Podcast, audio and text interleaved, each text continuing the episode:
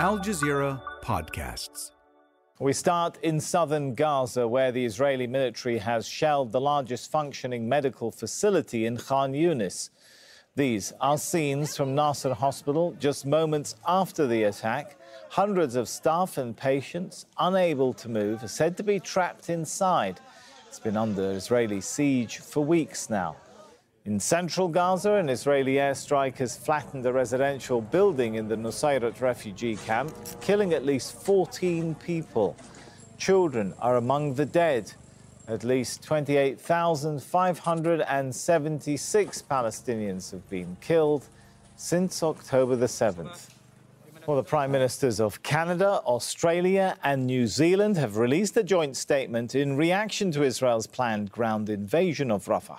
The three countries are calling for an immediate humanitarian ceasefire, saying a military operation into Rafah would be catastrophic. We urge the Israeli government not to go down this path. There is simply nowhere else for civilians to go.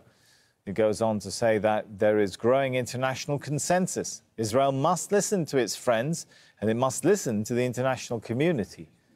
The statement also references the genocide case Israel is facing at the International Court of Justice, saying the ICJ has been clear. Israel must ensure the, the delivery of basic services, essential humanitarian assistance, and the protection of civilians. The Israeli military has conducted overnight raids in several parts of the occupied West Bank. In the city of Nablus, troops stormed the Al Ain refugee camp and blocked ambulances in the area.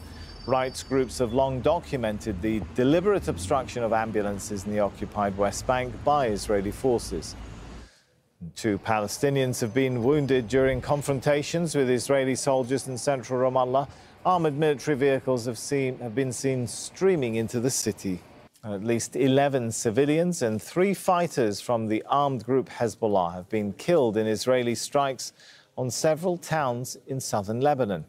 Wednesday saw the worst single day civilian death toll in Lebanon since the war on Gaza began. The raids follow a rocket attack that killed an Israeli soldier. Now, in the United States, a mass shooting during the Super Bowl victory parade has left one person dead. Nine children were among 21 injured as the Kansas City Chiefs fans celebrated their big win at the weekend. This week on The Take, with new visa free policies expanding in some African countries, will travel restrictions ease for Africans traveling abroad? That's The Take. Listen wherever you get your podcasts.